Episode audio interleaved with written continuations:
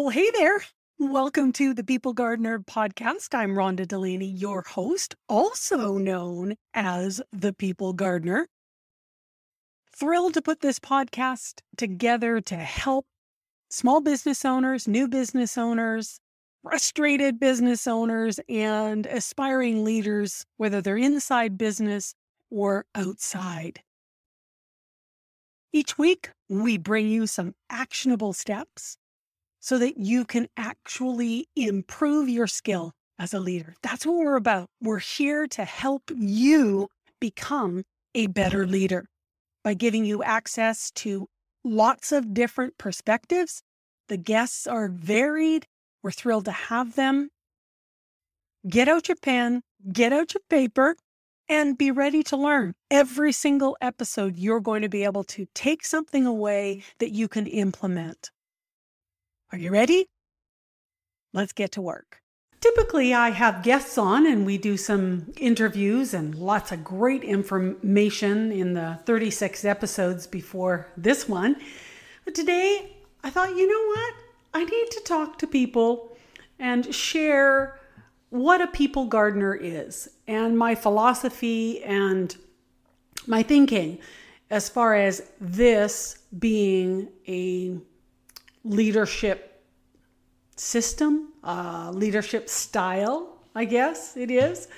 So we're going to talk today about the, the who and the why and the how of people gardening. And one of the things that a gardener understands is that they have to make sure that the soil is right, that the conditions are right for the plant to thrive. The other thing that a gardener understands is that they never blame the plant for it not growing or thriving. They understand that the buck stops with them. They are the tender, the nurturer. They are responsible for the growth and the thriving of the plant. So they see their role as making sure that the conditions are right. They may need to make sure that the plant is being fed and ultimately take one hundred percent ownership. That's what people gardeners do. They're tenders.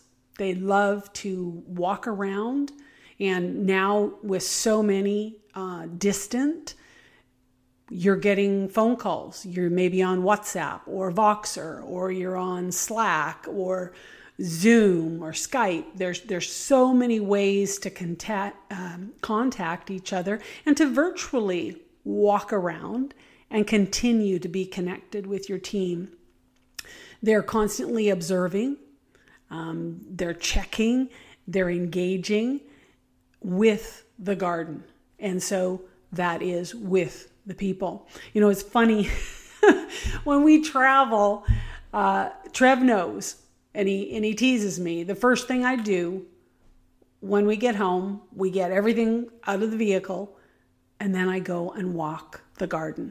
I go and check on the plants to see how things are going. I've had people come and water, but it's different. It's different than how I water, even though they're doing it the best that they know how. It's just different. So I'm checking in, seeing if they need any love or need any care, and to make sure that they're happy in the spot that they're in. That's what a people gardener does. You're just constantly checking in and making sure that they're They're they're very aware of spending time in and around their team of people so that they can catch, you know, any little thing that might be happening that might be a concern. They just love to care for people. You know, they love the people in their department. They love the people on their team. They want what's best for them. They care that they're thriving. They care that they're doing well. People gardeners understand uh, that it's a a philosophy of leadership. And, you know, most people, they get leader. They, they in their head, they can picture, okay, what a leader is. And they can picture what a manager is. But when I talk about a people gardener, often I get this blank look. And it's like, okay, so what? You tend people's gardens? Well, no, not really. I tend people. And the people make up the garden. So when I started to to formulate, okay, how am I gonna how am I gonna present this? I wanted to come up with something that was more organic than leader and manager, something that really spoke to my own heart as a gardener and how I developed my philosophy and my teaching as far as, you know, from my life's experience and from my experience out in the garden. It's from a gardener's heart, this philosophy. It's not from a psychology book. It's not from academia. It's from my life's experience out in the garden. And the interesting to- thing too with people gardeners, even though it's a noun, it's really more a verb. My tagline in my Instagram posts and my Facebook posts and my LinkedIn posts, that's what it says at the bottom of every single post. Leadership is a verb. And I believe this from the bottom of my heart, that leadership is a verb. It's not a position. It's not a title. It is getting out there and acting, getting out there and putting into motion and doing things that cause movement in people. Whether or not it's in the job that they're in, it might be the challenge that they're having. For those of you that know gardeners, they're constantly taking action. They're digging, they're raking, they're weeding. Everything that they do is an action. And all of those actions together, consistently over time, create this phenomenal environment. There's just amazing joy in creating this environment. And it's the same with people. When you spend time tending them and loving and caring for them, you have this people garden that is such a joy to not only look at, but to watch it perform. And they just They just love to do what they do because they're engaged and you have helped them to be successful in their task. So that's a little bit about who, as far as a people gardener is uh, concerned. Let's talk about how. Like, how do you do this? How do you, how do you be a people gardener? Well, people gardeners spend a lot of time in their garden. So that means they spend a lot of time with the people on their team. They spend time talking to them about their job, about their function, about their hopes, their dreams, their hobbies. They even find out about the skills that someone has that might not have anything to do with the job that they're currently in, but there might be an opportunity for it to be actually utilized somewhere down the line. And something that I found very true is when you give people opportunity to showcase the things that they love and the things that they're skilled at, they are very happy to jump into that role and to utilize those skills. The beautiful thing about plants is they're brutally honest about how they're feeling. If they're not feeling top-notch, you're going to have drooping flowers, dropping leaves, leaves that are shriveled, um, leaves that have spots on them. Their whole demeanor just shrinks and it and it bows. They're not happy. That's the beautiful thing about plants, is you can see they're communicating in their way with you. You might struggle a little bit with the interpretation, you know, trying to figure out, okay, so I see you're unhappy. I got to figure out how to fix this and how to make sure that you become happy again. Unfortunately, not so much with people. uh, the interesting thing with uh, humans is sometimes you have to expend considerable effort to encourage somebody to open up and to share with you what their challenge is, what they might not be feeling good about. So with humans, as a people gardener, you're still wandering around and you're still observing and you're still interacting. But what's happening is you're using your language, your spoken word, you're using your inflection of your voice, you're using your body language, you're using your ears, and all of that information is coming back and is helping you to determine, okay, how can I help? How can I help this plant person get over the roadblock? How do I help them become engaged in their job, knowing that I'm here to help them? I'm here to serve them. And so the people gardener, how they conduct themselves is they are there to serve. People gardeners, plant gardeners, they know that their responsibility is to tend. And that's to care for. Exactly the same with a people people gardener. They tend the people that are in their department. They want what's best for that person. They're happy to move that person if, in fact, the place that they're in is not the right spot. Something interesting that I'd love you to just take a minute and picture here. Close your eyes. I'm here in the Pacific Northwest, and down south of us in Skagit County, we have tulips that bloom in the spring, and there's acres and acres and acres of these tulip fields. You've probably seen similar in pictures in magazines where, you know, it's a whole acre of these yellow tulips or red tulips.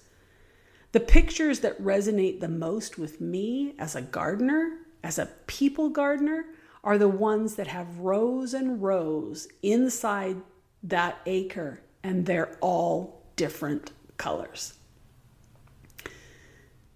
A gardener understands that the garden needs diversity.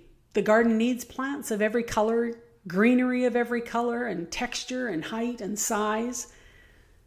A people gardener understands that the absolute best way to get one hundred percent authentic you as the employee is to find out who you are and to allow you to be who you are.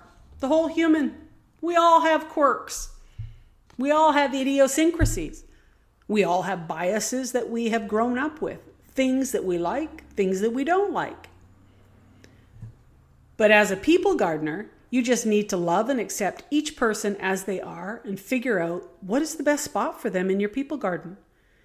In your department, there is a spot. You just have to figure out what it is. And you take ownership and responsibility that it's your job. It's your job to make sure that they are in the right spot so that they can thrive.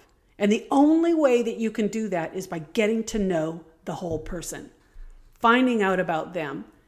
And another part of how the people gardener operates is to be curious. What makes people tick? I think they're absolutely fascinating. There's lots of differences, but there are so many similarities too. So let's talk about the why. So they do things a little bit differently. They're focused on people's strengths. They're focused on that person thriving, not waiting for that person to perform, but they're in there helping them so that they're in the place that they can perform. So why lead this way? I think for me, one of the best reasons, and you know, I, I do believe this from my heart, and why I led my team this way in corporate is because my people are happier. And they're not only happier at work, they're happier at home. When you've got happy people, their life is so much nicer. It's so much better.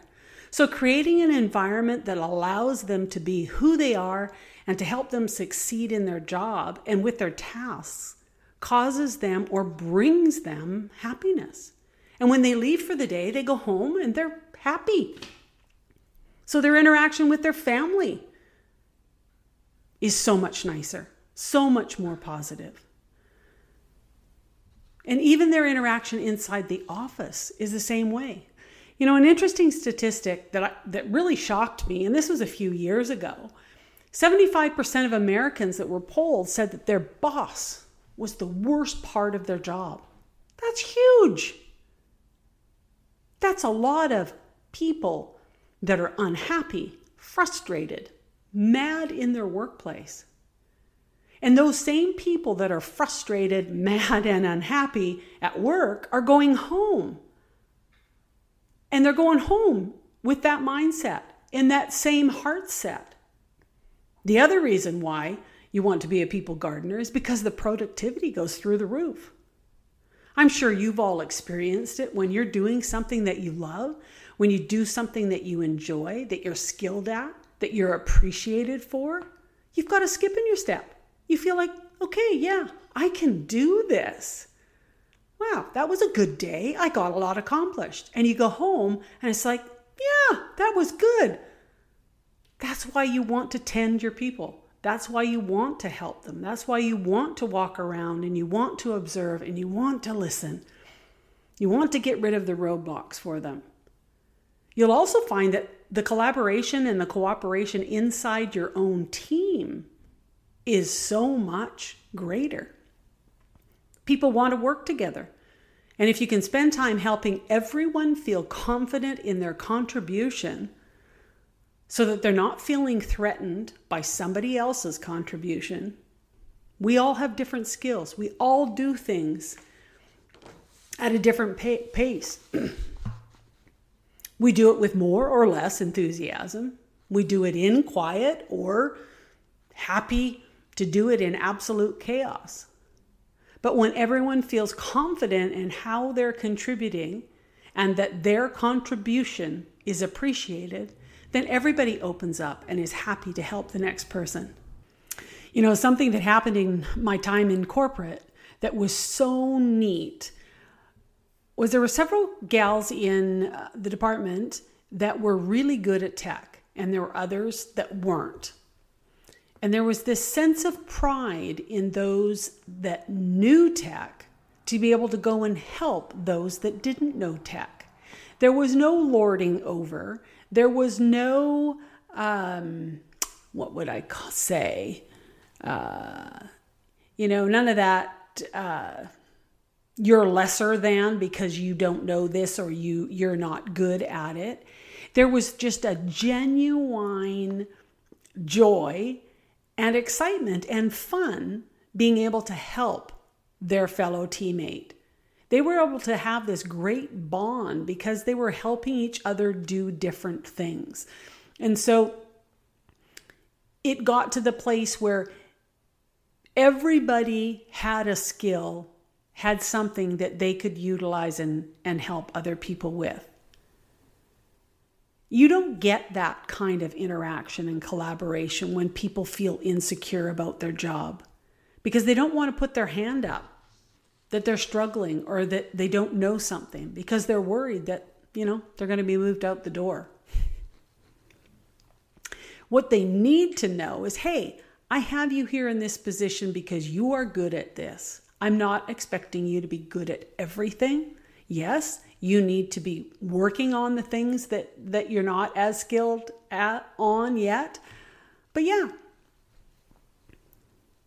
get in there, get it done, have the collaboration and the cooperation.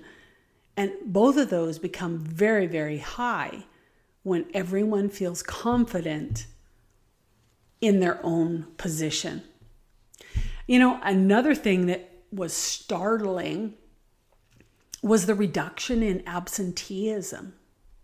You know, you think about it. If you've got seventy-five percent of the working population who's feeling like they hate their boss and their boss is the absolute worst thing about their job, how easy is it to call in sick? How easy is it to leave early? How easy is it to not perform and to not engage? It's really, really easy. We all, we understand that. And so when you come from the people gardener perspective, when you come from a place of love and care for that person and wanting the best for them and wanting to cultivate them and have them be a part of this incredible people garden that you're creating, they want to be there. They want to be at work. They don't want to miss anything. They're having fun. They're enjoying their time together with their teammates, and they're loving the interaction with you because they know you care about them. You care that they're in the right spot. You care that they're getting the support. You care that they know that they're appreciated. And you're all in, making sure that they have everything that they need in order to thrive. You know, the neat thing about a plant, if it's lacking water, let's say, and, and you go and you water it, the response from the plant is to just perk up. And it's like, okay, yeah, I'm feeling good. Okay, this is good. I'm I'm feeling hydrated. Well, the same thing happens with humans. When you spend time and you observe and you get to know everyone, you are doing the watering by showing your appreciation, by making sure that you're giving them the feedback that they need so that they can be confident that they're doing a good job, that you're happy with their performance. Don't assume that they know. I guarantee you they don't. You need to tell them that they're doing a jo- good job. So the respect and trust is there. I'm an avid plant gardener and I'm an avid people gardener. So hopefully this helps you understand my philosophy as far as leadership is concerned and why I teach about people gardening, why my uh, clients, those that have taken my online course, those that I work one-on-one with, come to learn how to tend and what the responsibility is of a leader, of a people gardener. The buck stops with you. Leadership is absolutely a verb. And I, del- I believe also that if you start with be interested, be curious, that will take you on the journey to caring. And when you care, you perform yourself in ways that show to your team that you're invested in them. Your goal is to help them be the best that they can be. I'd love to hear any questions or responses anyone, anyone has, so feel free to email me at Rhonda at Rhonda Delaney dot com. Otherwise, we will have another episode for you next week.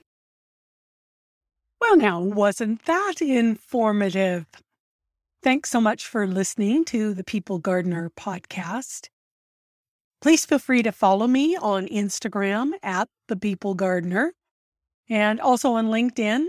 It's Rhonda Delaney on LinkedIn.